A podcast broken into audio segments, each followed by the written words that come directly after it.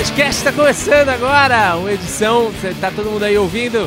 É, tem muita, é uma edição totalmente diferente, o Embu não tá aqui porque o estúdio é muito pequeno, não cabe tanta gente, mas eu sou Gustavo Martins e hoje temos uma edição especial, temática, é, falando sobre a Fulbright, que acabou de abrir inscrições, se você não sabe o que que é, vamos explicar tudo agora, mas é uma oportunidade para roteiristas do Brasil que poderem fazer uma pós-graduação fora do país. Então, é.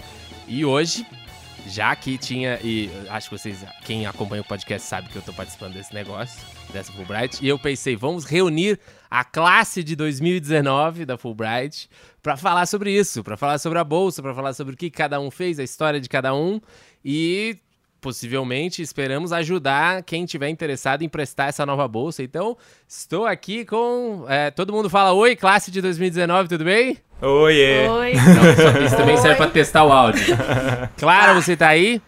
Tô aqui, vocês estão me ouvindo? Então, ouvindo, você está falando diretamente do Rio de Janeiro. Ou não? Isso.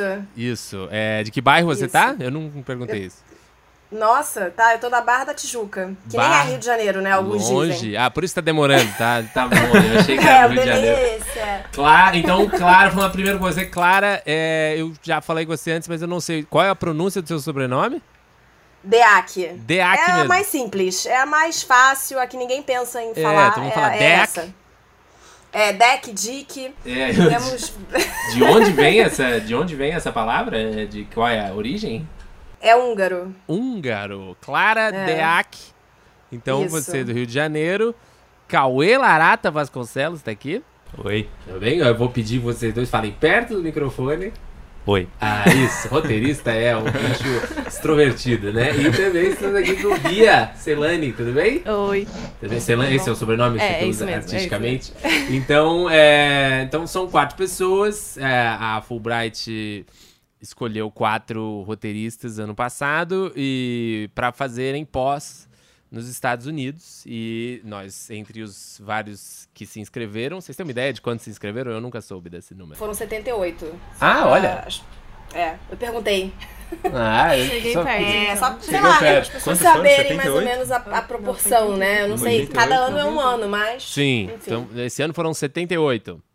Sim. Você vê que é, é há pouco até, pensando que do, quão legal é esse projeto, né? Tal. É pouco mesmo. Talvez a gente Uhum. esteja dificultando a vida dos próximos, divulgando mais assim, mas Ajudando, mas atrapalhando. ajudando mais, atrapalhando, mas enfim, eu acho que é uma coisa que poderia ser até mais divulgada. Não sei se muita gente acha. Eu, por exemplo, sabia dessa bolsa antes, mas tinha meio medo de prestar. Eu achava, ah, isso aí. E porque eu também não sou roteirista de cinema, não, não- não- achava que precisava ter um filme inteiro. Em alguns anos já até teve que ter um filme inteiro, não foi? É, Eu não lembro. Exigência. Não sei. Não, É, não, não sei. Tem muitas condições, Eu acho né? que tinha um É, argumento um de 10 tópico. páginas Um argumento de 10 páginas, que é, a, a, Que é intimida bem um pouco. mais. que é Mais muito difícil mais que uma sinopse do de que- 300 exatamente. palavras. Eu acho. Ou não, não Mais sei. difícil, mais difícil. Então, vamos lá. Só, só explicando. A Fulbright é uma organização americana, né? Eles, essa é uma instituição que, junto com a CAPES, no Brasil, tem esse projeto de, não só para roteiristas, é, vários, várias carreiras em, em biologia e tecnologia, medicina também, é, de bancar pós-graduações para brasileiros que são selecionados por um, um método ali de seleção que e aí bancam para fora nos Estados Unidos. Então é esses brasileiros se inscrevem e recebem como bolsas para estudar fora certo é muito muito simplória essa minha explicação mas é isso tudo que você precisa saber É, e ela abriu de novo inscrições pro ano que vem são duas vagas no ano que vem, então já a dificuldade já aumentou por si só. E agora que a gente tá divulgando mais, provavelmente a disputa vai, Vai ser mais acirrado. vai ser mais acirrada, mas é. é- é- ah, mas pensa que é pelo bem de você que tá descobrindo isso agora. Mas então vamos, vamos falar cada um a, a historinha de como, como prestou. Eu vou falar a minha brevemente. Eu conhecia pessoas que já tinham prestado Fulbright, alguns colegas meus, ou pessoas assim do mercado que já tinham prestado fora, mas é aquela coisa, né? Você tá sempre trabalhando e eu tá sempre fazendo alguma coisa, acha que, puta, não vai, não vai dar tempo de fazer e tal. O que aconteceu pra mim foi que no começo de 2018 eu fui mandado embora. Eu fui mandado embora do meu, do meu trabalho numa rede de intrigas. Minha mulher tava grávida, é, eu já tava tudo, tudo certo para ser pra, pro ano, sabe? Já tinha montado equipe, eu ia ser chefe de roteiro, já tava tudo certo. E aí eu fiquei meio num momento um pouco, um pouco abalado, admito. E fiquei sabendo, vi na internet que iam abrir essas inscrições. Eu falei, ah, quer saber? Foda-se, vou tentar. Já que tô, né, sem fazer. Então, vi também que, pra minha sorte, eu que não tinha nenhum longa pronto nem nada, é, as, as exigências eram sete páginas de um roteiro, né? Mais uma, um argumento, uma sinopse, coisa assim. E, enfim, TOEFL, né? Essa, que você também vai, se você vai prestar, você também precisa fazer, esse, essa proficiência de inglês. E tentei. E rolou. Pra, pra minha surpresa, tipo, deu certo. Passei pra, pra umas fases de entrevistas também aqui em São Paulo e deu certo. Então, eh, contando resumidamente, porque eu sempre fico falando de mim em todos os programas, vocês não precisam saber. Mas agora, eh, vamos pra Clara, no Rio de Janeiro. Você também teve, teve uma história também... eh, De superação. Momento de superação, momento de virada na vida, não foi? Foi, foi. É, eu já tinha pensado, eu conhecia já pessoas que tinham prestado, tinham passado, ou, ou já tinham, enfim, já tinham até voltado do curso, né? Já tinham ido e voltado. É, mas eu achava, eu achava super legal, mas eu nunca tinha. Eu, eu, só a partir de 2015 eu comecei a pensar na possibilidade de prestar. Na realidade, em 2015 eu cheguei a fazer o TOEFL, só que aí em 2015 não abriu o edital, nem em Ah. 2015, nem em 2016. E aí em 2017 eu tava num outro momento de vida, não pensei, achei que já tinha, sei lá, passado o tempo, aquela coisa assim, não, não era o momento. E aí aconteceu uma coisa também assim de da vida mudar completamente. Eu me separei no final de 2017. Aí eu fui pra São Paulo fazer um trabalho que não deu certo. No final de 2017 eu voltei pro Rio. É, totalmente assim, Toda sem cagada. dinheiro, sem casa, sem nada. e aí eu, eu vim, vim É morar a hora com o pai, da, da é, trajetória É uma- do herói que ele tá É- ali, né? No, é a hora da trajetória do herói. É. é aquele momento da trajetória do herói em que a vida manda você mudar e você não quer mudar. E aí a vida fala: Ah, não quer mudar, não, filha da puta. Aí Então- puxa o seu tapete. aí te obriga a entrar no primeiro ato, entendeu? No segundo Entendi, ato. é. Aí só, só É pra localizar, você já trabalhava como roteirista Ah, há sim. quanto tempo, brevemente? Eu já trabalhava com roteiro desde 2000 e... Assim, mais, de maneira mais regular desde 2009, 2010, assim. Uhum. Eu já tinha feito bastante coisa pra TV a cabo, né? Fazia muita coisa para faço ainda, né? Coisas pra Globosat, Multishow, GNT. Uhum. É, já tinha feito um filme é, que é o Meus 15 anos, que foi um filme teen movie Larissa Manoela. com Larissa grande Você tem ela no nacional. WhatsApp? Não, gente, não, eu sou ninguém, cara. Eu sou roteirista. Você já viu roteirista ser amigo de celebridade? Ah, Ser diretor pra isso. Entendi, é, não, faz sentido. Faz Justo, justo.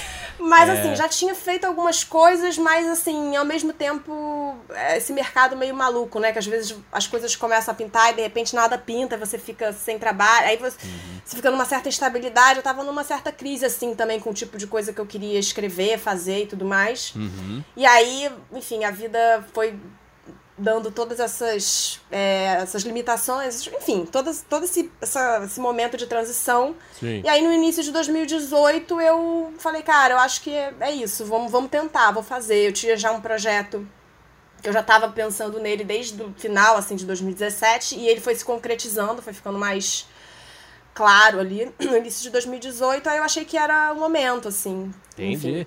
E só para o pessoal ter uma ideia do perfil, eu tenho 36 anos, sou o ancião da turma. Você tem quantos anos? 31. 31. É, então vamos para a mais jovem. É, fulano, né? Eu tenho 20, 26, vou fazer 27 agora. 26, Bia. Você, qual é o seu perfil? O que, que você estava fazendo antes? Como é que você ficou sabendo da bolsa? É, minha mãe é professora universitária, então ela tinha um colega na CAPES que mandou pra ela Uhum. sobre a bolsa. É, eu tinha acabado de me formar na USP quando eu fiquei sabendo da bolsa. É, foi final de 2015. E aí, 2016, a bolsa não abriu. Eu tinha até prestado o TOEFL, tudo, mas acabou não abrindo a bolsa. É, então, eu comecei a trabalhar como assistente de pesquisa é, em séries de TV, Você se documentário, formou quando? final de 2015. Aham. E aí, no, no enfim, 2016 não Aliás, abriu a você- bolsa. Você cursou a. Chama rádio TV agora não? é chama- Não, audiovisual. Audiovisual, isso. É, na USP. Hum. Aí, 2017 eu prestei a bolsa. É, cheguei na fase da entrevista, caguei tudo. O que, que você acha que aconteceu? Vamos já começar dando Não. dicas úteis aí Tá. pra quem vai passar por essa fase. por Primeiro, eu acho que eu tinha pouca experiência. É, acho que eu não tinha muito bem claro, assim, meus objetivos com o mestrado. Acho que era mais assim, ah, tem um mestrado aí, Uhum. Tudo pago, Me formei, vamos lá, me formei. É.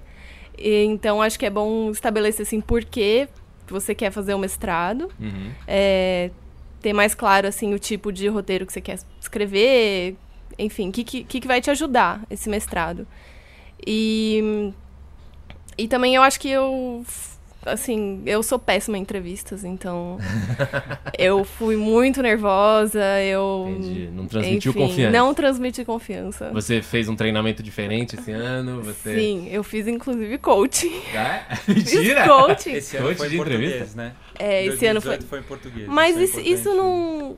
Assim, pra mim não, não fez tanta diferença, eu acho. É, Porque foi em inglês na vez que não passou? Foi, A entrevista era em foi. inglês? Ah, eu não, não, não, não passei por isso. Foi. é, Foi mas assim, eu tava preparada pra ser inglês, então acho que não Sei. foi isso que, que me pegou. Sei. Foi mais assim.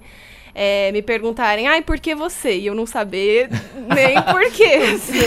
Eu quero tanto. Porque eu quero muito. Vocês me descobriram. Ah. Então, acho que também por eu saber no ano seguinte quais perguntas iam ser feitas, eu consegui me preparar melhor. E também eu já tinha um pouco mais de experiência, eu já estava trabalhando como roteirista. é, Então, acho que tudo ficou um pouco mais fácil, assim. Sei. Então você já tava tentando desde. Desde, desde se formou quase, praticamente. É. Você já tava atrás disso. É. Olha lá. Perfil, perfil ambicioso, tá vendo, gente? Eu- Não, eu até falei durante a É a entrevista, juventude falei assim, dia, na, na última que eu passei, eu Diferente. falei assim, olha, se vocês não passarem, não, me- não me escolherem esse ano, tudo bem, ano que vem eu tô aqui de novo. Ah, foi, a- eles falaram melhor, você rendeu eles. Falaram, É, melhor a gente deixar Foi essa assim, gente, aí, deixa porque ela, vai. Todo ano vai Senão, Você usou o mesmo material nos dois anos? usei o mesmo material. Ah, eu ó, dei é uma mudada, dei uma Isso é uma boa atualizada, dica, hein, assim, gente? as cartas eu mudei um Funciona. pouco, mas o- a história que eu Sim. mandei foi a mesma. Então vamos para o Cauê, que tem mais a dizer sobre isso aí. Eu, eu tenho 30 anos, eu vim da ECA também, da turma de 2007, mas eu não fui roteirista logo de saída. Eu fui, eu me especializei em fotografia, fui assistente de câmera durante muito tempo, durante Uhum. oito anos, mas eu sempre quis escrever, era, era meu sonho, assim. E, e eu tive um grande projeto, assim, que ganhou um edital e tal, e aí eu comecei a escrever mais ou menos a partir de 2015. Então, eu já era roteirista a Uhum. partir de 2015, um, um pouco isso, mas meio o homem de um projeto só, assim. Uhum. É, e aí, quando abriu, ne- nessa sala que eu estava escrevendo esse projeto, tinha duas pessoas que eram da Fulbright, que é o Sei. Chico Matoso e o Starobinas. Uhum. E, e eles sempre falavam, "Pô, essa bolsa é muito legal, não sei o quê, toda aquela propaganda, mas a bolsa não estava abrindo. Uhum. E aí em 2017 abriu, e eles Sim. fizeram aquela pressão, né? Não, você tem que prestar, você tem que prestar. Fui lá, prestei. é, cheguei na fase de entrevista e não rolou. Uhum. Eu, é, eu lembro que a entrevista foi em inglês. Nesse Sim. ano. E aí não, não rolou, não, não sei, não sei se eu caguei muito, assim. Não...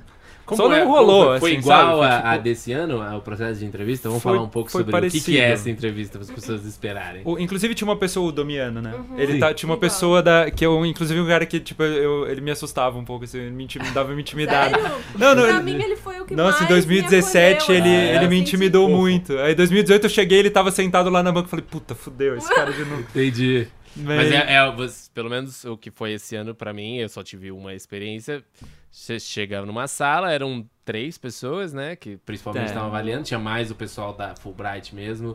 E da Ca- Mais uma que pessoa tem um da membro CAPES. da Fulbright, um Isso. membro da CAPES e uma banca de três de jurados. três né? jurados Uma que coisa já assim. viram o seu material. É. E É. no primeiro ano tinha uma americana, né? Tinha uma americana, Uma tanto que, que foi em inglês Fulbright. por causa Ah, disso. certo. A entrevista do primeiro ano, porque era uma americana. E, enfim, não rolou. Sei. No fim foi a melhor coisa do mundo, porque eu tava no começo de um relacionamento também. E aí muito tempo depois, é, é, ela falou pra mim, não, se eu tivesse passado em 2017, a gente teria terminado. Olha tava muito no só, começo. tá vendo, então, uma coisa assim. E Ó, aí, gente, vida é 2018 eu sábia, prestei de gente. novo. Exato. Tá Eu tava no meio já de um outro acreditar. projeto, sem tempo nenhum. E, e aí eu, eu mandei e-mail pra Fulbright e falei assim, ó, eu, eu posso inscrever o mesmo material, porque realmente eu não tinha tempo de preparar. Sim. Eu quase morri fazendo essa sinopse de Hum. 300 páginas. Foi um negócio muito cruel. 300 palavras. calma, 300 nossos palavras, suscritos- 300 palavras. É.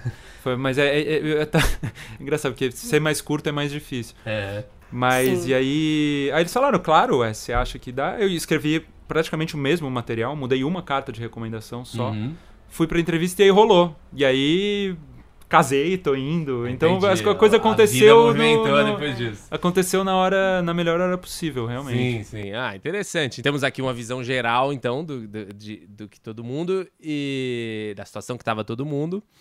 Então vamos falar um pouco sobre o que, que foi preciso, o que, que é preciso escrever na prática, né? O resto, é, quem sabe, quem conhece o TOEFL, você precisa fazer um uma prova em inglês. Vocês passaram no TOEFL de boa, tal, o quê? De boa. acharam alguma alguma tem, tem uns simulados, né, pra fazer no TOEFL. Eu achei que o simulado, fazendo os simulados que, que já tem online ali, já meio que dá uma boa noção do que, que é a prova. O Eu TOEFL acho- é um negócio meio absurdo, né? Porque, tipo, É. a validade é um ano. É um Isso. negócio É que é dois, meio. na pô, verdade. cara, Dois anos. prestar duas São dois vezes, anos, então. não são, não? Ou é um ano só? São dois Nossa. anos. Ganhei.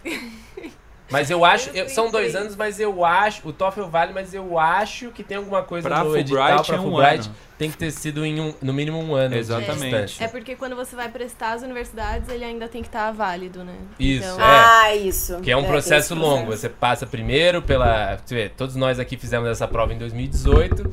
E aí depois tem a fase de. Que a gente vai falar também, de prestar para as universidades também. São du- como duas seleções. Nossa. A segunda, talvez até mais cruel que a primeira. Só de lembrar. É. Nossa mas- senhora. né? Que foi um momento de muita tensão para todo mundo aqui. Mas falando ainda dessa primeira fase, então o material que precisa ser preparado.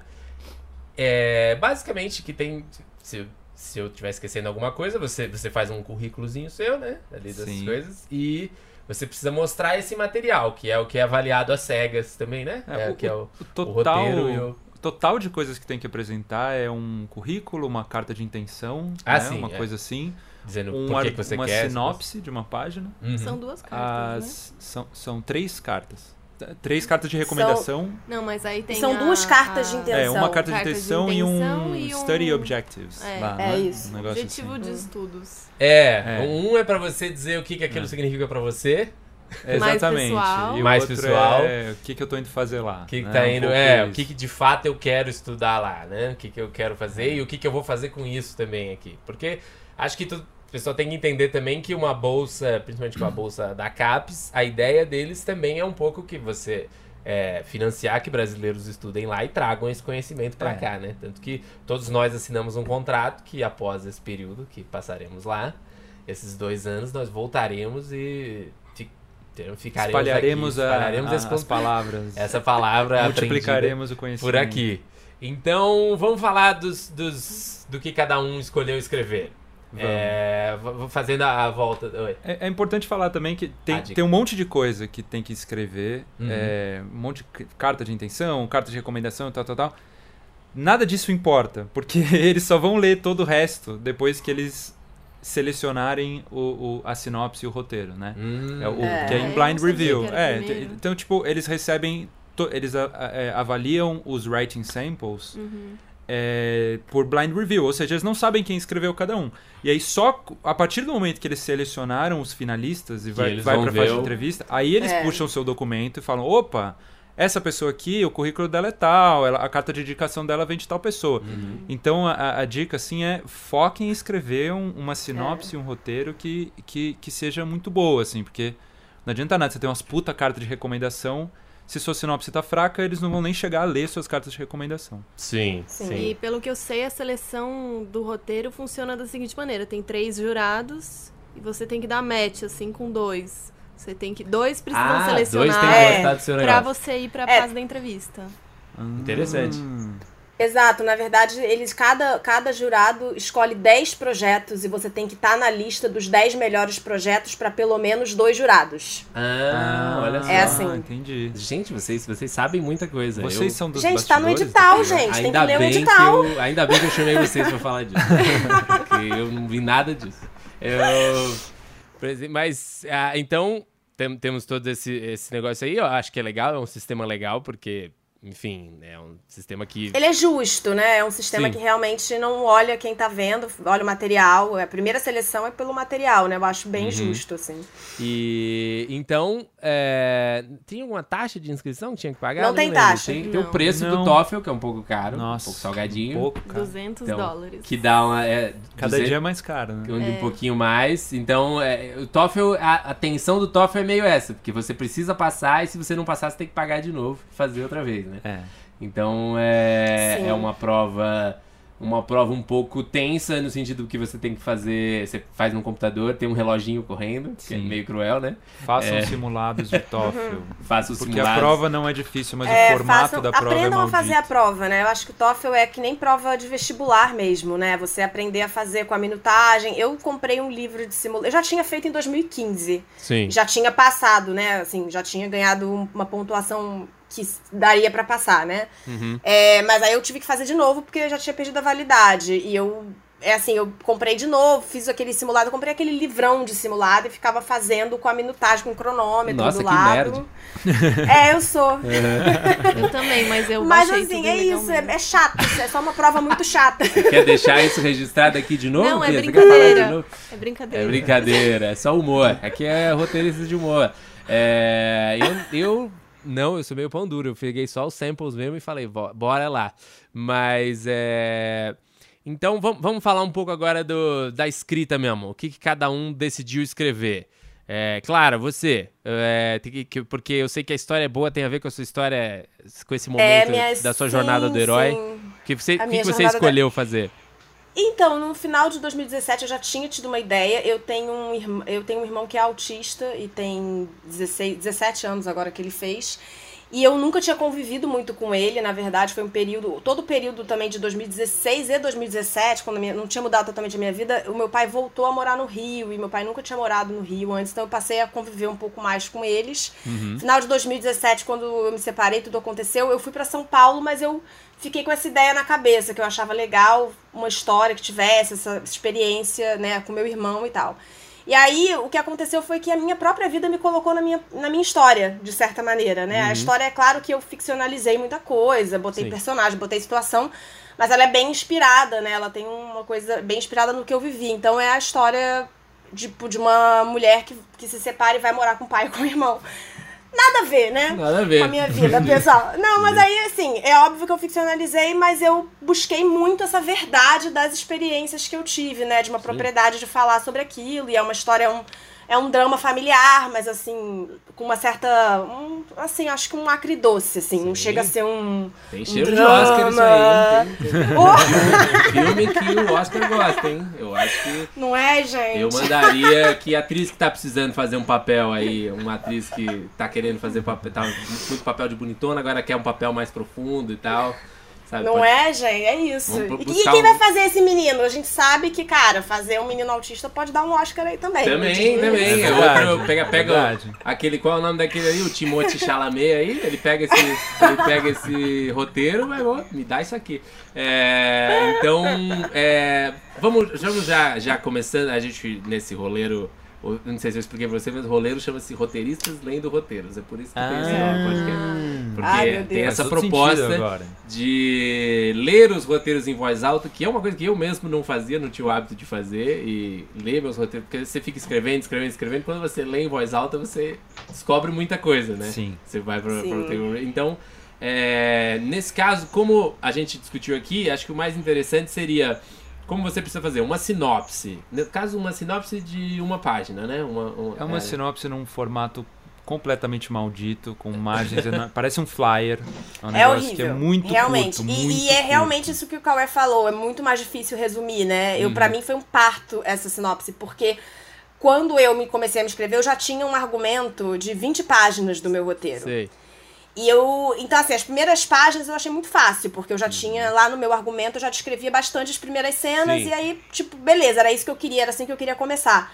Cara, pra resumir essa história em 300 palavras, e, e- mas foi um exercício muito bom, porque foi um exercício de entender também o que, que era realmente importante na minha Sim. história. Total. Te dá um total. foco, né? Porque também o meu primeiro argumento era aquela coisa. O primeiro argumento você vai, né? Você, você tá botando todas as ideias ali, nem todas são boas, né? E quando você é obrigado a resumir, você também entende o que, que é essencial, sabe? Sim, sim. É, mas é muito sofrido. Eu realmente sofri, fiquei sem dormir, fiquei ansiosa, falei, não vai Nossa, dar eu- certo, eu, tá uma tipo, merda.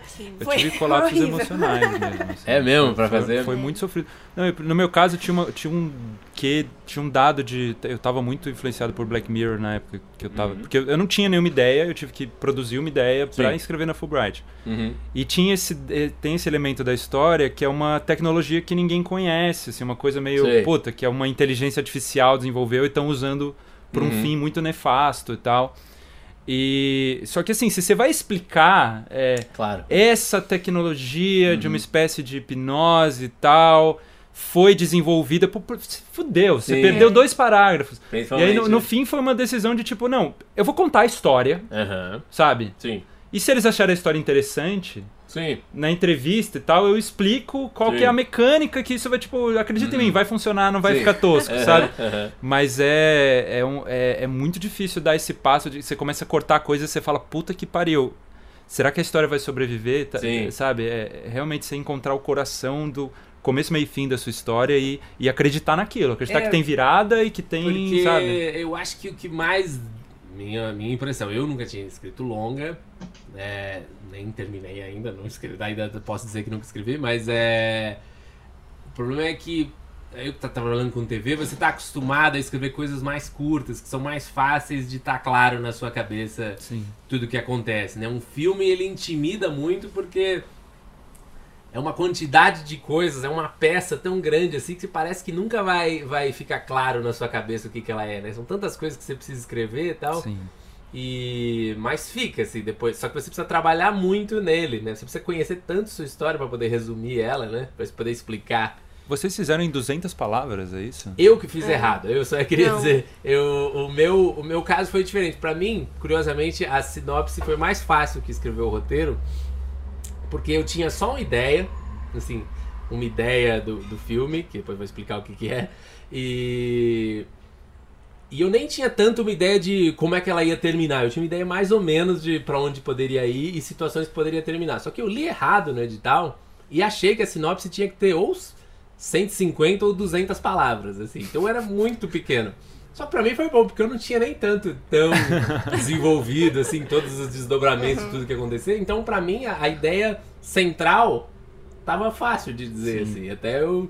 Meu problema foi um pouco. Tive que cortar um pouco de palavras, assim, tive que explicar menos. Até quando eu cheguei na entrevista, eles falaram: Ah, gostamos do seu roteiro, mas por que que você escreveu tão pouco na sinopse?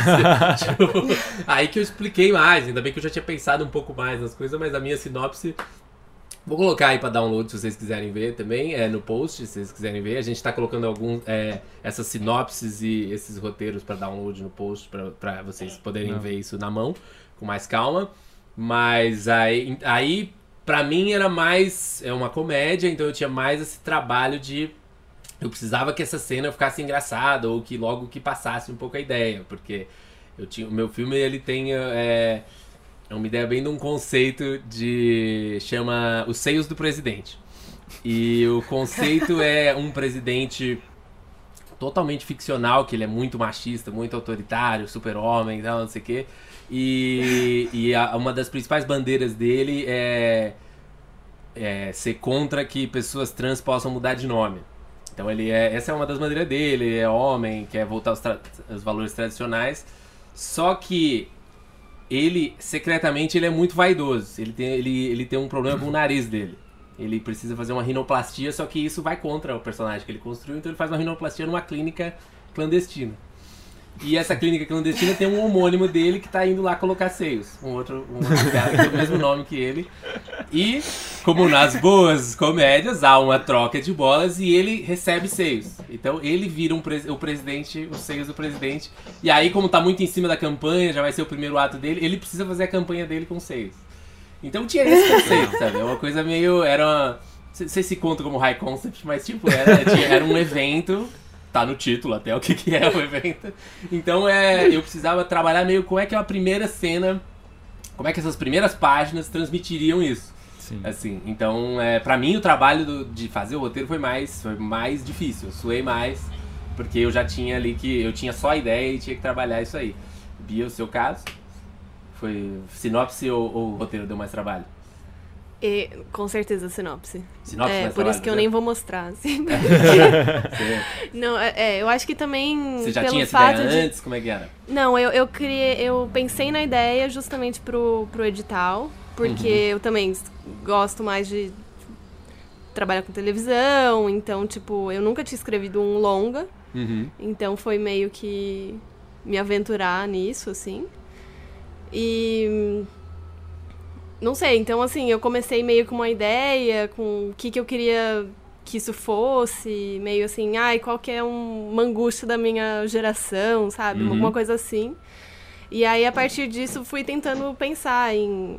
Quer que eu já fale o, Sim, a sim, história? você pode, pode abrir Tá. um pouquinho da história. Então, beleza. É, bom, então, fui pensando assim, um pouco da nossa relação com os celulares e Sim. como isso consome um pouco da nossa vida. E aí fui pensando num lugar que fosse meio isolado do resto do mundo, onde o celular fosse meio que a conexão com o resto da humanidade, assim, Uhum. onde as pessoas ficassem tão obcecadas com o celular que fosse Sim. meio isso o portal assim para o resto do mundo. Então eu pensei tipo em fazer uma história num vilarejo no Alasca, Aham. onde uma, tem uma população de 500 pessoas e, e aí as, as eu, eu gosto de escrever histórias assim de crianças, adolescentes, meio Sim. jovens, tal. Então também acho que tem a ver com a temática, né? E aí fui pensando assim meio nessa nessa nesse mundo assim. Sim, você pensou no E- mundo primeiro, no universo que É, queria falar. e aí depois eu surgiu a pensei história? na, na- surgiu a história. Que enfim, a, a história é um road movie meio coming of age de quatro adolescentes que, enfim, moram nesse, nesse vilarejo e quando é, a internet cai, um, um trailer bate na torre de transmissão da internet da cidade. Uhum. É, cada um deles tem um motivo muito importante que eles precisam na internet naquele momento. E eles decidem roubar o o mesmo trailer que bateu no, na torre de transmissão é, e vão num- numa road trip até a cidade mais próxima para conseguir a internet de volta. Ah, aventura que jogo. Já, já gostei, tô curioso. Então, é, Clara, tá aí? Tô, tô. Tá ouvindo a gente? É, Sim. então vamos tudo. começar pela Clara, lendo a sinopse dela, então, pra gente ter uma ideia Tá. do. É, foi uma você- coisa que eu que eu perguntei se a gente, se a gente ia ler a sinopse ou a. Eles pedem uma logline também, né? Pode ler Mas- a logline também, que acho que é bom. não, né? então, que- é, eu posso ler porque eu acabei de ver que a minha logline sempre foi em inglês e eu nunca traduzi. Eu esqueci disso. É. Tudo bem? Se eu, se- eu posso tentar dar uma traduzida aqui enquanto eu leio, ou eu posso só ler a sinopse. O que, que você acha? Ah, tenta traduzir enquanto você lê. Qualquer coisa se Tá. ficar muito. Ficar muito. ah, a gente corta. É, depois de uma separação, uma mulher de 30 anos se muda pela- para morar pela primeira vez com o pai e o seu, e o seu meio-irmão, um autista de 16 anos, que está sofrendo com o abandono da mãe e com quem ela vai desenvolver uma inesperada relação. Ó, sua tradução É. simultânea. Você fez tá isso agora? Você fez isso agora? Você traduziu simultâneo isso É. agora, de cabeça? Foi. Tirou 120, não tá? É, não, é, tirou 120 no top, provavelmente. É, entendi essa logline, já vendeu aí a Sim. essência do, do filme, então vamos ver Sim. para a sinopse. Qual é o nome do filme? Vamos falar aqui? É, é inglês ou português, né? Aquela... Ah, bom, põe em inglês por enquanto, vai. É. Tipo... You are not that lost. Ah, Você não está tão gostei. perdido assim. Aham, gostei. É, É. aqui ia chamar Confusões com o Irmãozinho. É, não, eu tenho traduzido como você não está tão perdido assim, mas aqui em, em português é muito maior o título, né? Sim, em inglês sim. tem a concisão.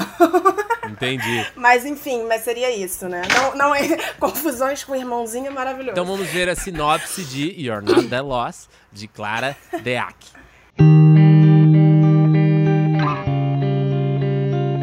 Aos 30, Nina tem certeza que deu tudo errado em sua vida.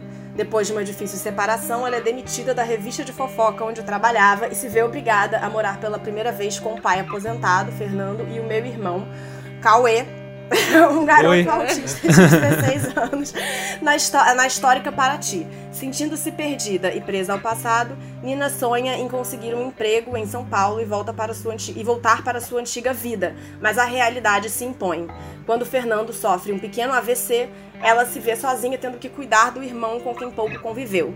Este desafio é o início do amadurecimento de Nina, que precisa aprender a se comunicar com Cauê para além das palavras e a confortá-lo não só na ausência do pai, mas também da mãe que foi embora e a quem o menino chama constantemente. Nesse período, Nina recebe o apoio emocional de sua tia Miriam, irmã de Fernando, e de Martim, um jovem argentino que mora na cidade e que sabe se comunicar com Cauê melhor do que ninguém. Ao reconhecer a dificuldade de cuidar do irmão, Nina compreende pela primeira vez o pai e sua ausência ao longo dos anos. A relação dos dois, até então repleta de mágoas, vai se acertando aos poucos. À medida que Nina abraça sua nova vida, ela constrói um quarto para si na casa colonial onde a família está morando, uma casa antiga e em ruínas, grande demais para eles.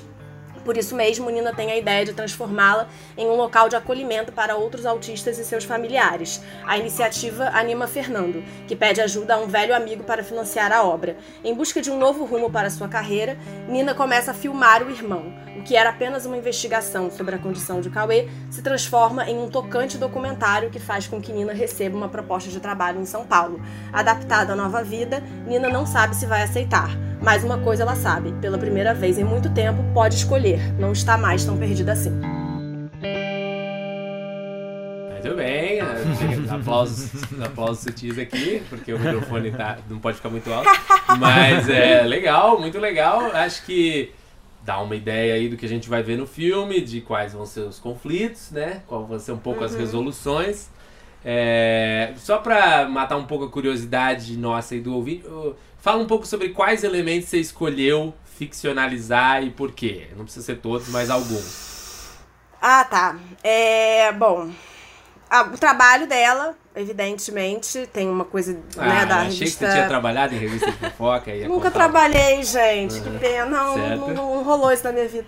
Não, eu ficcionalizei, é assim, o trabalho dela, né? Essa trajetória, porque foi, foi proposital, né? Escolhi, obviamente, como tudo em roteiro, eu escolhi uma coisa bem, assim, superficial e que lida com comunicação ao mesmo tempo. Então tem um pouco da coisa de você achar que você sabe se comunicar porque você trabalha com comunicação e, e trabalha numa de fofoca e, na verdade, você vai ter o desafio de se comunicar de um, de um outro lugar, numa outra maneira, com outro. tendo que ter uma empatia com uma pessoa que não sabe falar. E que aí você é obrigado a aprofundar a comunicação num outro nível, entendeu? Então tem a coisa da- do ser superficial, né? E pra ir pra uma coisa mais profunda, e é por isso que depois ela acaba indo pro documentário. Então tem um pouco essa trajetória dela.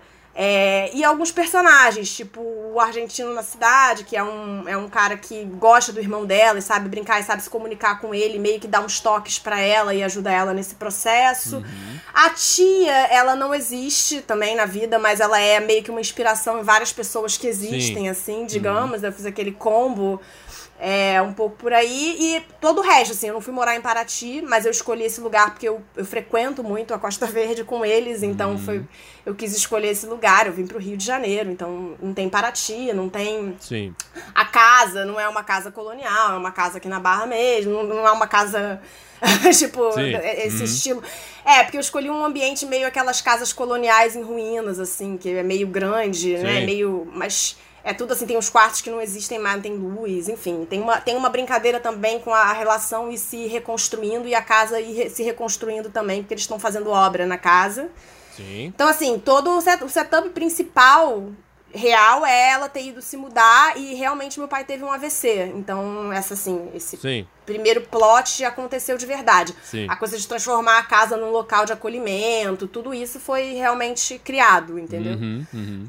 Pra, pra, enfim, pra construir essa transformação e essa relação. E é óbvio que eu, eu fiz questão de ficcionalizar. O nome dele, por exemplo, não era Cauê, foi uma coisa que virou depois, porque eu coloquei um nome. Era um nome diferente, Uhum. porque o meu irmão tem um nome diferente, mas eu achei que tava muito parecido e eu não queria que fosse tão parecido assim. Sei. Eu queria dar uma distanciada, então eu mudei Uhum. para um nome foneticamente, assim, bem diferente.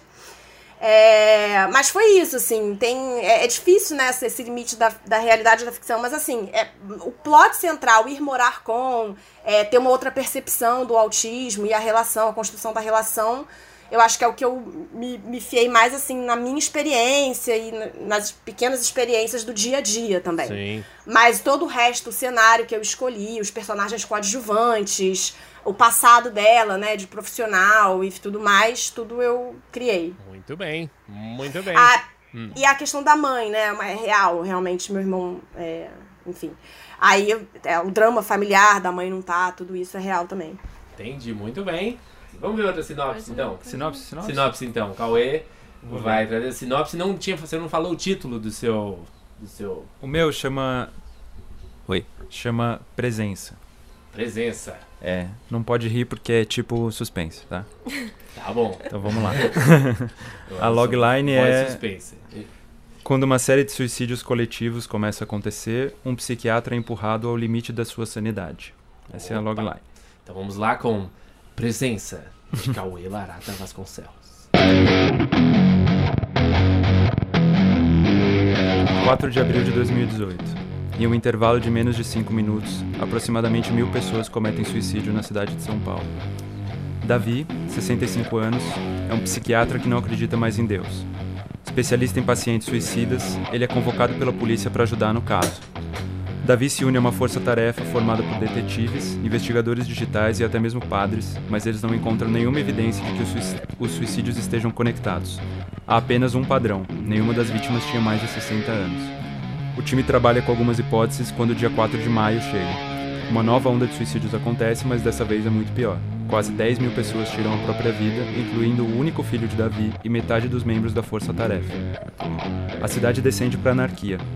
Um secto religioso que proclama que os suicídios são uma vingança divina atrai milhares de seguidores e passa a influenciar politicamente a cidade. Davi começa a perder sua sanidade. Ele é forçado a encarar a possibilidade mais terrível, que as pessoas realmente tenham perdido o desejo de viver. O dia 4 de junho se aproxima. Davi tranca-se em casa. Lá fora a cidade está sitiada.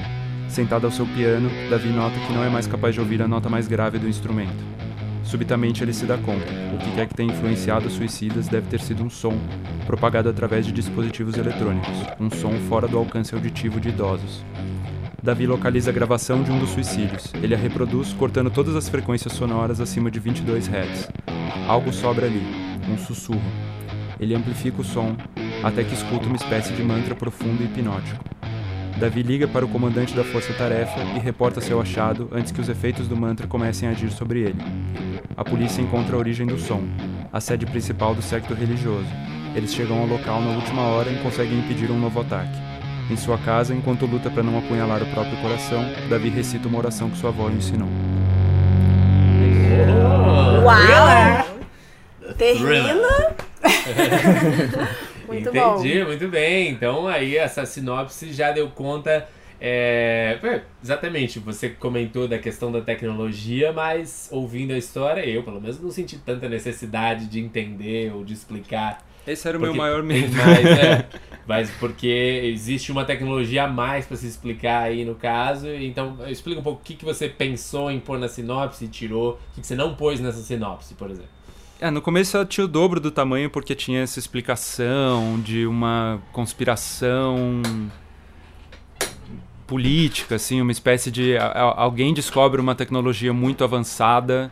Inclusive as primeiras páginas do roteiro são justamente sobre isso, são sobre esse cara conjecturando no passado que houve episódios no passado da, na história da humanidade em que pessoas utilizaram de tecnologias muito avançadas é, e, e- e, tipo, passaram essas tecnologias como se fossem mágicas, assim. Elas Sim. usaram de coisas que eram tão incompreensíveis na época que elas conseguiram fazer todo mundo acreditar que elas tinham poderes divinos ou algo assim. E aí a ideia foi usar esse conceito para o presente, assim, é, que, que tipo de tecnologia seria tão assustadora hoje em dia que as pessoas falariam, não, peraí, tem alguma coisa divina agindo aqui, sabe? E quem tem esse contato com esse divino? E quem tem esse contato vai, de alguma Sim. maneira, tentar controlar a sociedade.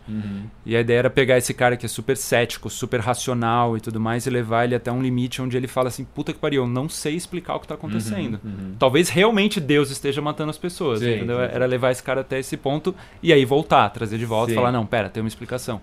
E você, você se inspirou nisso porque o seu trabalho, você chegou a trabalhar com áudio? Você chegou Cara, não. a trabalhar com frequência? Não, coisas? De onde eu, veio essa eu ideia? não sei. Eu não sei se era uma coisa. Eu tava vendo muito Black Mirror. Eu gosto muito de história. Ou você tem algum E- avô que não tá escutando direito? Não, não, Não? eu não sei de onde veio, cara. Tem, É. tem essa história que meu professor de história me contou uma vez, eu- quando eu tava no colégio, e eu nunca esqueci, que é de um, de um imperador que, que ele, ele se utiliza. Eles, porque ele- eles sabiam quando eclipses solares iam acontecer. Certo. Mas a população, obviamente, Ah, sei lá, certo. mil antes de Cristo, eu não lembro Uhum. quando é a história. A população, obviamente, não sabia, né? Sim. Aquilo, tipo, o sol apagar. Sim. Então o cara usou desse conhecimento Belo falar assim do tipo, especial. se vocês não me obedecerem, olha o que eu vou fazer. E aí ele apa- e aí ele sabia que ia acontecer o eclipse Sim. e ele apagou o sol. E aí obviamente todos os súditos imediatamente começaram Sim. a obedecer. Sim. E eu fiquei pensando, o que seria o equivalente disso em 2018? Uhum. Como a gente encontra uma coisa que é claro. que tem esse poder de falar, uau, será que Deus desceu na Terra e Uhum. tá se manifestando? Uma coisa assim.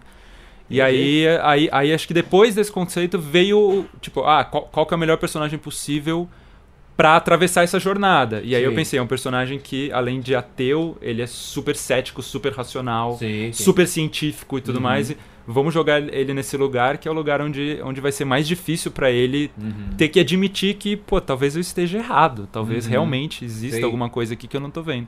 Aí a ideia do filme, mas também a, a ideia do filme é que esse- imagino, seja um mistério, você não, não sabe disso, o que, que tá causando isso, precisa ser um mistério pra todo mundo. É um mistério, é, Até até, o o, momento, até o né? fim. É. É. tem uma coisa assim, a coisa do suicídio é uma temática que me atrai, assim, eutanásia, suicídio, mas Uhum. eu, eu tive uma amiga quando eu era muito jovem, assim, que a mãe dela se matou e foi uma coisa que me, me marcou muito, assim, Sim. eu fiquei mal durante meses. Uhum. E aí eu fiquei tentando entender dentro de mim que tipo de episódio seria algo que eu falaria, nossa, puta, puta merda, assim, é, vem cometa, assim, sabe? Pa- parou, o que que tá acontecendo? Tá todo mundo ficando louco. Uhum. E aí veio essa ideia de amplificar esse signo do suicídio e fazer, tipo, são suicídios coletivos, as pessoas estão se matando em grupo. Sim. Como isso é uma imagem forte, né? Até no roteiro fica claro que a gente não vê, assim, né? Sim, é só o fato de que isso aconteceu já é forte o Uhum. suficiente. Sim. E aí a história surgiu um pouco a partir disso, mas... mas Tem cara de filme japonês. Tem, Tem um pouco, né? Tem, tem. É, eu Você acho falando- também que é uma coisa meio coreana. Assim. Sim, é. Não, muito bem, muito legal. É, vamos para o próximo. Você quer, você quer ler? Eu vou ver você primeiro. Quem você Pode prefere? Então vamos lá, vamos ler. O, o nome do filme é Road to Wi-Fi em É, inglês. Então, traduzir pra estrada para o Wi-Fi. Estrada para o Wi-Fi. Acho, acho que dá pra gente. Dá Acho pra que gente dá pra pensar, melhorar, dá pra isso aí. melhorar. Mas vamos lá, Road to Wi-Fi. É, começando Road to Wi-Fi de Bia Celani. Fade externa, estrada para Happy Valley, dia. Em uma estrada deserta de pista simples, passa um trailer velho, de pintura branca e laranja descascada. A paisagem é plana, com grama seca, pinheiros, alguns montinhos de neve derretendo e o mar a alguns metros de distância. O trailer passa por uma placa onde é possível ler: Bem-vindos a Happy Valley, Alaska, população 585. Créditos entram. Interna, trailer dia em movimento. O trailer é bagunçado, decoração dos anos 80, latinhas de cerveja no chão, um guaxinim taxidermizado no painel do veículo. Um homem de seus 40 anos, barbudo e de cabelos loiros e longos, dirige o trailer. Este é o Aldo. Ele veste um macacão jeans, um moletom natalino desbotado e um boné de beisebol. Ele canta distraidamente com a música que toca no rádio e dá um gole de uma garrafa de gin quando, de repente, um guaxinim sai de trás de um arbusto e entra no meio da pista. Surpreendido, Aldo gira o volante rapidamente, tentando evitar a colisão. O veículo perde controle e bate em uma alta torre de transmissão. A torre balança lentamente de um lado para o outro e cai ao chão. Intacto, o trailer dá ré e continua em seu caminho. Fade to black. Superimpose in out. 24 horas antes. Interna, quarto de Lucia, dia. Um par de olhos pretos amendoados encaram uma tela de smartphone que mostra um vídeo de um ovo de pássaro chocando. Uma garota de 12 anos e pele morena está deitada de barriga para baixo na parte de cima de uma beliche. Esta é Lucia. Ela se assusta com a voz de uma mulher com um forte sotaque espanhol latino-americano. Não vemos a mulher, mas em breve descobriremos ser Rosa, sua mãe. Rosa, Lucia, você pode tirar o lixo, filha? Lucia. Não consigo pausar um streaming ao vivo, mãe. A porta se abre. Rosa, de uns 35 e pele também morena, está prendendo seu longo cabelo preto em um coque. Você sabe que não dá pra pausar a vida real também, não é? Não é, mãe. Noé é aquele cara da Bíblia. Rosa lança um olhar. Vou deixar seu irmão na escola. Você quer carona? Lucia faz que não com a cabeça. Ok, só não vai atrasar, meu amor. Interna, casa da Lucia, dia. Na sala, ao lado da porta de entrada, Lucia se enrola em inúmeras camadas de casaco e enfia seus pezinhos em suas botas de borracha. Um porta-retrato de um homem jovem e bonito repousa sobre uma mesa de canto. Lucia olha para ele antes de sair. Tchau, pai. Externa, ruas de Happy Valley, escola Happy Valley, dia.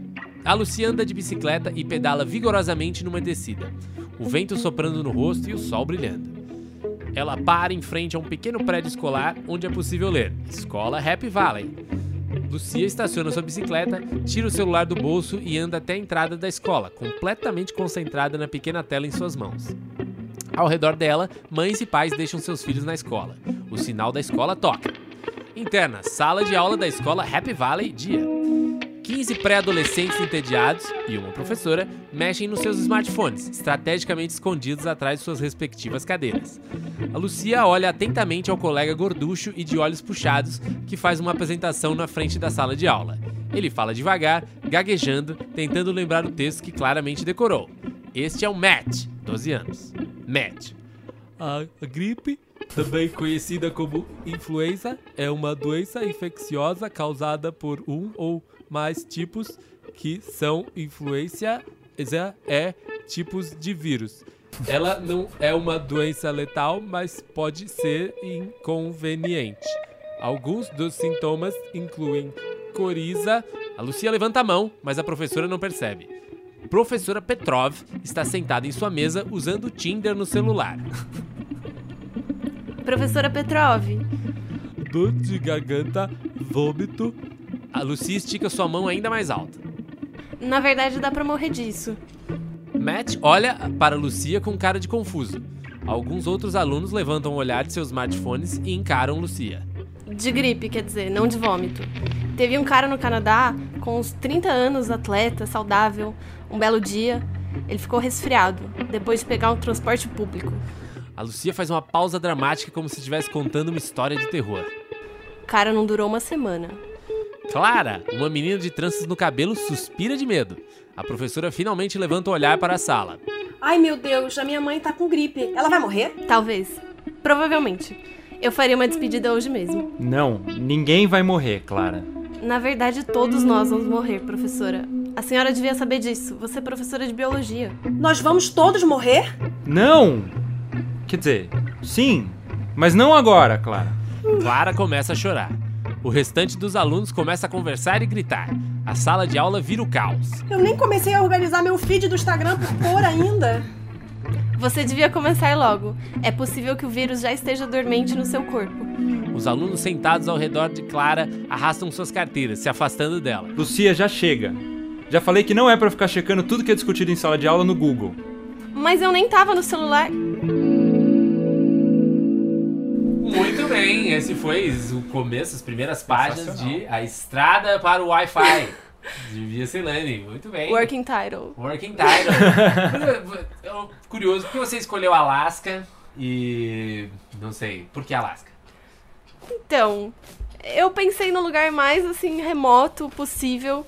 Eu, eu fiquei nessa dúvida assim também com como eu escrevi o filme pra bolsa, eu fiquei na dúvida se tinha que ser alguma coisa que se passasse nos Estados Unidos. Ah, certo. E aí até foi uma coisa que me Pensando questionaram, mercado. Pensando assim. no mercado, é. Não, é, então, acho que é até até legal falar para o pessoal que não precisa ser, né? Não precisa É. ser, exatamente. É, então acho que foi mais isso, assim, sei lá, pensar num lugar muito remoto. Eu pensei um pouco, tipo, Midwest dos Estados Unidos, Uhum. deserto e tal. Mas eu achei que como se- era um road movie e. e é, Little Miss Sunshine também foi um pouco uma Sim. inspiração, ia ficar muito parecido. Certo, e aí eu fui proposto, assim, neve, frio. Foi nunca fui pro Alasca. Entendi. Só pesquisei muitas coisas. Você já foi?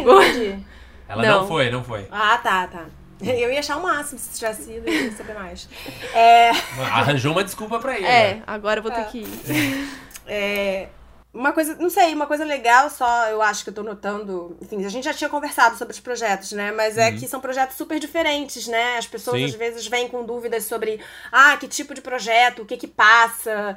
E na verdade eu acho que tem que ter originalidade, assim, e. e- Mas não tem uma regra, né? Assim, tem que... eu não sei exatamente o que seria essa regra. Não sei o que que vocês acham, assim. A, a minha sensação é que tem que ser alguma coisa que é legal que seja alguma coisa original, não tem exatamente um gênero de preferência, porque o Gustavo fez comédia, enfim, o Cauê fez um suspense distópico, mas eu acho que tem que ter alguma verdade, né, Pra quem tá escrevendo, digamos assim, alguma coisa, Sim, não sim. sei, não sei, opinem, é só foi uma coisa que eu Não, eu achei, achei interessante. acho que é uma. é, que a- às vezes é isso, tem coisas que são muito pessoais. O meu filme, por exemplo, não, meu- a minha ideia não é exatamente uma ideia pessoal, é uma ideia um pouco de observação de temas que me interessam. No caso do Cauê aí também é, veio de referência, sei lá, tô, tô, tô falando no seu lugar, mas tipo. É, não. Mas foi isso. Foi, veio. Cara, veio meio a forceps, assim, não era uma ideia que eu já tinha, foi uma coisa que eu tive que fazer na hora. A, a sensação que eu tenho é um pouco assim, na, na sinopse, o que eles estão tentando entender é, é o seu senso de estrutura. Sim. Então é se tipo tem começo, meio e fim, se tem viradas, se, se tem uma progressão, se você Sim. vai ficando. Meu Deus, e agora, e agora, e agora? Sim. Sabe? Se tem um. E aí eu, eu acho que vale a pena ser bem caxias, mesmo, pegar e, e bater em todos os. Always lost, não sei o quê. Uhum. É, É, virada acho. de meio de ato, virada de blá blá blá. Sim. Mas no roteiro, a sensação que eu tenho é que o que eles estão querendo ver é se tem uma voz original ali, sabe? Sim. Se tem. Se, É. se, se tem um estilo que é seu, sabe? Tipo, a sinopse é o lugar de você falar, eu entendo como contar uma história com começo, meio e fim, e o roteiro é o lugar de você mostrar, olha, eu tenho um estilo meu, assim, eu Exatamente. tenho uma É, voz aqui que é perfeito. minha, sabe? Uhum. É. É, quando eu disse de uma certa verdade, eu quis dizer isso, assim, são temas que de alguma maneira interessam genuinamente, assim, talvez a dica fosse, não faça um filme que você acha, É. ou não mande uma coisa que você acha que vai passar, tentando se moldar a uma expectativa deles, entendeu? Escreve Total. uma história que faça sentido pra você e seja muito verdadeiro no seu estilo e não sei o quê, e aí acho que o caminho seria mais esse, né? Porque dá pra sentir quando uma coisa não é tão genuína assim pra quem tá Sim, sim. escrevendo, sabe? É, seria por aí. Não, e inclusive na entrevista eles, eles, eles perguntam assim, tipo, por que essa história, né? Uhum, Então, uhum. se for uma coisa que você escreveu porque você acha que é uma coisa que eles iam gostar, na Sim. entrevista você não vai conseguir defender aquilo de um Defender, jeito visceral. perfeito. Ele vai ficar claro pra eles. Sim, sim, sim. É, eu acho que é meio isso, né? Procure o que você interessa, que história você gostaria de ver. Acho que talvez pensar em uma outra forma de pensar, que filme você gostaria de ver e por quê também, né? Uhum. Filme que você gostaria que alguém fizesse, ninguém fez, vai, vai, vai lá você e faz. É, mas vamos fazer a leitura então do, do roteiro que eu mandei. É, as primeiras quatro páginas, chama Os Seios do Presidente, de Gustavo Martins. Interna Banheiro Dia. Um super close de Pedro Seixas, 58 anos, conservado, conservador, olhando para a câmera, fixamente, atento. Seu rosto ocupa a tela inteira. Um dedo indicador se aproxima lentamente pela esquerda até encostar na ponta de seu nariz. O dedo empurra o nariz para o lado e segura. Pedro vira levemente a cabeça para ver de outro ângulo. Começa a mexer a boca como se estivesse falando, mas sem emitir nenhum som. Enquanto fala, movimenta delicadamente o dedo, como que experimentando outras posições de seu nariz.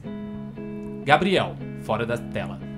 Pedro, Pedro toma um susto imenso e atira uma escova de cabelo para trás. Vemos Gabriel, 24 anos, millennial de terno, desviando tranquilamente da escova, sem tirar os olhos do celular, como se já esperasse. Ele está na porta de um banheiro pequeno e sujo, que contrasta com seu figurino arrumado e moderninho. vamos lá? Pedro se recompõe, ainda irritado com o susto. Dá uma última olhada no espelho, escolhe o melhor ângulo, se arruma e sai. Interna borracharia dia. Pedro caminha por uma oficina mecânica, carros suspensos, pneus velhos empilhados, manchas de óleo pelas paredes, pôsteres amarelados de mulheres em poses sensuais. Passa por um corredor de mecânicos que o cumprimentam, misturados a adolescentes, inclusive meninas, que usam camisetas com a foto de Pedro estampada usando óculos do Deal It. É, Gabriel segue Pedro de perto, pedindo pressa nos autógrafos e fotos. Pedro passa a pequena aglomeração e chega em um canto onde está montado um mini set de entrevista. Uma repórter, 2530, bonita padrão TV, o cumprimenta. Sentam. No enquadramento de Pedro, logo atrás dele, há um pôster anos 80 do decote de uma modelo. Um técnico começa a tirá-lo. Ô rapaz, vai tirar aí por quê? Técnico fica em dúvida, olha para repórter, que consente com a cabeça. Técnico ajeita de volta o pôster e sai. Podemos? Quanto quiser, princesinha. Repórter suspira com paciência. 3, 2, 1. Deputado Pedro Seixas, muito obrigado pelo seu tempo. É, você escolheu um cenário bem particular para essa entrevista. Sim, aqui é o meu lugar especial. Essa é a borracharia, onde eu tive meu primeiro emprego. Basicamente formei meu caráter. Foi aqui, nessas paredes, que eu aprendi a admirar o nosso trabalhador. Repórter aponta o pôster. Não só ele, né? Pedro olha para trás e ri. Ah, nem tinha visto isso aí. Um ambiente bem masculino, então. Masculino sim, mas não machista. Aqui a mulher nunca foi respeitada, ela foi venerada. Esse é um valor que se perdeu, na minha opinião. Gabriel faz sinal de positivo pro deputado. Boa, isso aí. Seus críticos dizem que não é só isso que você quer trazer de volta do passado. Isso é uma má interpretação das, minha, das minhas propostas. É fake news. Quem me critica não gosta de mulher, quer que a coitada cuide dos filhos e trabalhe ao mesmo tempo. Um dos meus projetos dá um bônus salarial para os maridos de grávidas, para que elas possam ficar em casa sossegadas. Isso é gostar de mulher e vice-versa. O meu eleitorado é 50% feminino, sabia? Sim, o senhor repete isso bastante. Acha que teve a ver com a sua famosa foto sem camisa? Pedro finge indignação. De novo essa história. Gabriel percebe a deixa e posta na página de Pedro Seixas uma foto dele sem camisa, surpreendentemente em forma, usando peça de roupa para abrir o radiador de uma mulher bonita, que lhe dirige um olhar agradecido barra interessado. A foto supostamente é um flagrante no acostamento, mas a luz está perfeita. Gabriel digita a legenda antes mesmo de Pedro terminar a frase. A mídia outra vez mostrando PS Seixas sem camisa. Obsessão? Medo de levá-lo a sério? Vocês nunca vão esquecer isso. É uma obsessão. A mídia faz isso por medo de me levar a sério. Gabriel posta a foto. Muitos likes sobem na tela. Mas você quer ser levado a sério? Há quem diga que o senhor está mais interessado em criar polêmica na mídia que em aprovar projetos. Pedro olha discretamente para Gabriel, pedindo uma deixa. O assessor faz o gestual de alguém injetando heroína no braço. É para dar uma injeção de ânimo. Gabriel faz que não, gesticula como se cheirasse carreiras de cocaína usando a mão como bandeja. Achando que entendeu, Pedro pega a mão da repórter e cheira delicadamente. Hum. Chanel, certo? Repórter confusa, depois surpresa. Sim, mas. Gabriel, desesperado, agora gesticula como se fumasse maconha. Ah, sim, eu só não aprovo projetos porque o sistema é viciado. Você só consegue passar uma lei, boa ou ruim, tendo a maioria dos votos. Bom, é assim que funciona. Mas a maioria dos políticos é o quê? Corrupta. Então só são aprovados projetos corruptos. Foi percebendo isso que eu decidi e aproveito para anunciar que eu estou me candidatando à presidência. Repórter mais confusa. Mas por quê? Porque o povo está cansado de políticos que pensam numa coisa, mas falam outra. Pedro Seixas não. Pedro Seixas fala o que pensa. E o que ele pensa? Que é preciso falar menos e agir mais. Hoje, além de politicagem, um poder ficar metendo o nariz no trabalho do outro, aí nada acontece. A depender de mim, se uma ideia é boa, vira lei e pronto. Se não der certo, a gente muda depois. Como o PL que proibia transexuais mudarem o nome que o Supremo julgou inconstitucional? Era uma ideia boa ou um poder metendo o nariz no trabalho do outro? Outro exemplo de que ninguém mais fala o que pensa. Qual que é o seu nome? Andréia, mas eu. Você acha certo a Andréia, uma moça bonita, atraente, cheirosa, de repente decidir que se chama João? Eu penso que é errado e eu falo. Você também pensa, mas não pode falar. Se cada um for escolher o que é nessa vida, vira bagunça. A gente é o que nasce e acabou. Mas e se eu disser que nasci João? Pedro engole seco, pego no contrapé. Olha para o corpo da repórter, suas pernas, seios, depois para Gabriel. O assessor faz sinal que não sabe, mesmo procurando no celular.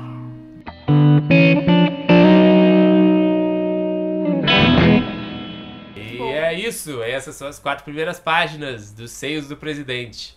É, puta, lendo assim, né? Vocês também ficam meio pensando, puta, podia ter mudado ainda mais uma coisinha aqui. aqui Nada, tá engraçado, tá Nossa, é um divertido. É um processo infinito. É um de processo edição. infinito, né? É, Acho gente. que também fica, se você tá pense que esse sentimento nunca vai sair também de você, né? Você vai É. mandar e você vai achar que. Porque a ideia também acho que é essa, né? Eles- Você Nossa, tá eu mudei- um projeto, né? É, eu mudei até o último segundo, assim. Eu mandei, eu ficava que nem uma louca revisando, aí mudava uma palavra, aí mudava uma vírgula, via. Assim, foi um processo que teve Uhum. uma hora que eu falei, cara, eu vou mandar logo porque eu não aguento mais revisar esse negócio. Sim. Mas é isso. Então, ó, já estamos aqui ó, cruzando o limite da uma hora aqui. Mas legal, muito obrigado a vocês pela, pela participação aqui do negócio. A gente, é, eu, eu tô adiantando um pouco o fim, porque antes tem uma sessão também no podcast que a gente chama os links da semana. Que eu, eu tô pegando a Clara de surpresa nisso, porque eu esqueci de avisar pra ela antes.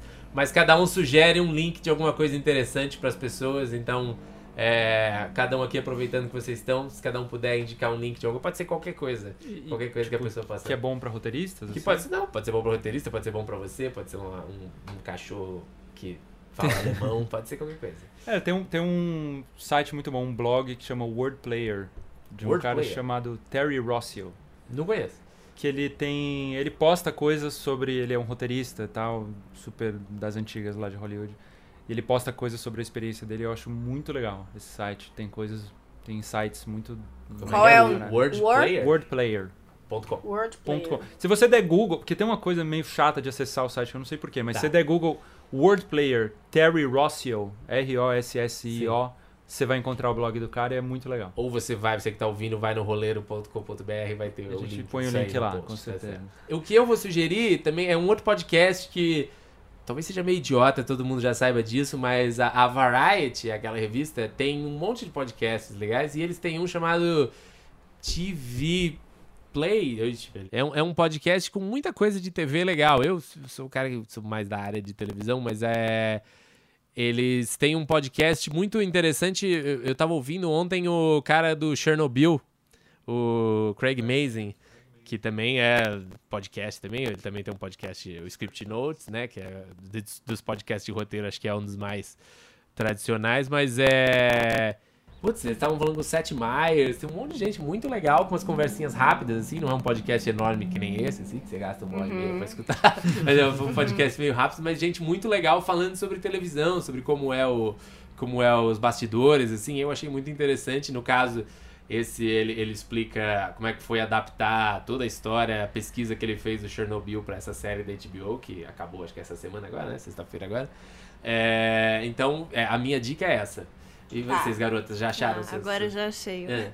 Então eu vou dar uma dica que é um pouco fora das humanidades, mas eu tô assistindo um curso de biologia comportamental humana de louco. Stanford. Tem tudo disponível no YouTube. É com o professor Sapolsky, S-A-P-O-L-S-K-Y. Aham. E, enfim, eu gosto muito de psicologia, psicologia animal, isso Sim. é uma coisa que me inspira muito assim para escrever e acho que é legal para roteiristas para entender um pouco mais da psicologia humana. Que é? Você falou biologia comportamental? Biologia comportamental. É, que é isso? um. É tipo, é tipo uma psicologia que é ciência de verdade. É um lado é, biológico, genético, evolutivo da, do comportamento humano. Que legal. Então ele pega um pouco. Cada aula tem um pouco um tema. E aí ele vai explicando, enfim, basicamente que a gente não tem livre- livre-arbítrio, assim. Ah, É, essa é a tudo- conclusão. É. Tudo Tô é programado, tranquilo Ah, assim. é, essa é Que a somos animais que acham Spoiler, que spoiler, já contou o Spoiler. final da série. Ah, entendi, bom, interessante. E você, Clara, já achou aí seu Ai, link? gente, eu, eu achei, eu pensei em duas coisas. Agora pode falar duas? Ah, né? é, agora vai falar dois, então, tá bom. Não, eu gosto. Eu também não sei, assim, eu, eu tenho. Eu, eu gosto. Eu também gosto de coisas que não tem necessariamente. Bom, eu ia falar uma coisa que não tem a ver com roteiro, mas é que eu acho que é legal estudar. Eu sempre vejo vídeos de aulas de filosofia da Nova Acrópole, que é uma organização, enfim, uma escola de filosofia voluntariada, independente.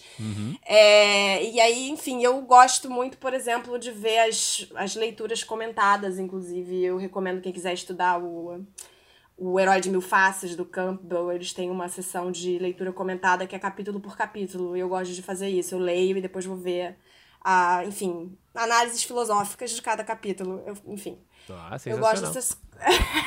Não, é É legal um bom- uma boa fonte. É bem legal. Eu gosto de várias aulas de lá. é, Enfim, tá- tem tudo no YouTube, então tem aulas diversas. Mas eu, quando comecei a ler o Joseph Campbell, eu vi que tinha essa aula comentada e achei bem legal, assim, dar o que. Uhum. Entendeu? Enfim, acho que é isso. Muito bem, gente. Muito obrigado aí. Obrigado pelo tempo de todos. Alguém falou que tava com horário 11h30, né? Acho que estraguei o dia de alguém. Era você, Clara? Era eu, mas não tem problema, Oh, não. Desculpa. Tudo bem. Aí no Rio de Janeiro, chegar atrasado é tranquilo, fala a verdade. É verdade. Tô Mas- falando, mas eu nunca chego no horário em nada. Mas é. Muito obrigado a todos. Espero que a gente tenha, eh, tenha ajudado vocês aí a, a, a- a, pelo menos ter vontade de ir atrás. Vão atrás dessa coisa da Fulbright, é uma oportunidade muito boa. É, a gente recomenda e é, estam- estamos todos indo viajar agora no meio do ano para fora do país por conta disso. É, Cauê vai para USC. A polêmica USC, agora que você viu nas notícias Pois é. recentemente. Não é, gente? É, ele, ele, ele entrou no time de remo agora também. Tá? Mas é, a Bia vai pra UCLA, exatamente. É, Clara vai pra Northwestern, em Chicago, né? Não vai nos acompanhar em Los Angeles. Illinois, perto de Chicago. É, você é a única que vou pra East Coast. East Coast. E eu vou também na AFI, o American Film Institute, que eu sempre chamo de AFI, mas é o AFI. Mas é, e vamos lá fazer nossa pós e continuar o podcast de lá. De repente, estando lá, a gente, a gente consegue, pode se falar É. de novo. Sim, Se- sim. se- Voltando ao podcast. Podia fazer um agora. episódio sobre as os applications, né? Porque foi um Ah, negócio... Nossa, é, né? Nem é falando pior sobre isso. Nossa, meu Deus. Se a gente for uma- falar sobre isso, é, a gente sofreu muito tipo, sobre essa. Capítulo 2. Vamos então, muito obrigado. Esse foi o Roleiro Podcast especial Fulbright. Espero que tenha, temos ajudado aí a clarear alguma coisa. Às vezes até pra você dizer chega, não é pra mim isso. Também pode ser, talvez não tenha ajudado você nesse sentido também. É, muito obrigado, Clara. Obrigada, gente. Foi um prazer conhecer vocês virtualmente. Eu espero Isso. que a gente possa ter ajudado aí futuros É, candidatos. eu queria só deixar registrado que a Clara deu um migué e a câmera dela não está funcionando, então nós não sabemos quem é Clara ainda. Nem Inclusive, pode não ser, né? Inclusive, É. eu posso não ser a Clara, quem E, sabe. e talvez a gente nem veja, porque ela vai pra Chicago, talvez. Quem é Clara, afinal? Será que Clara é uma inteligência artificial? Será que ela foi criada no computador? Enfim, e... Bia Cauê, obrigado também. Obrigada. Obrigado. E valeu, o Roleiro Podcast volta, continua semana que vem. O Embu vai estar de volta. E um grande abraço, a gente pode ser ouvido no Spotify. Não esqueça de assinar no Spotify, iTunes e ou qualquer outro lugar que você ouve podcast, se você está ouvindo pelo site, né? Não fique dando esse trabalho toda vez. Obrigado a todo mundo e a gente volta semana que vem. Valeu!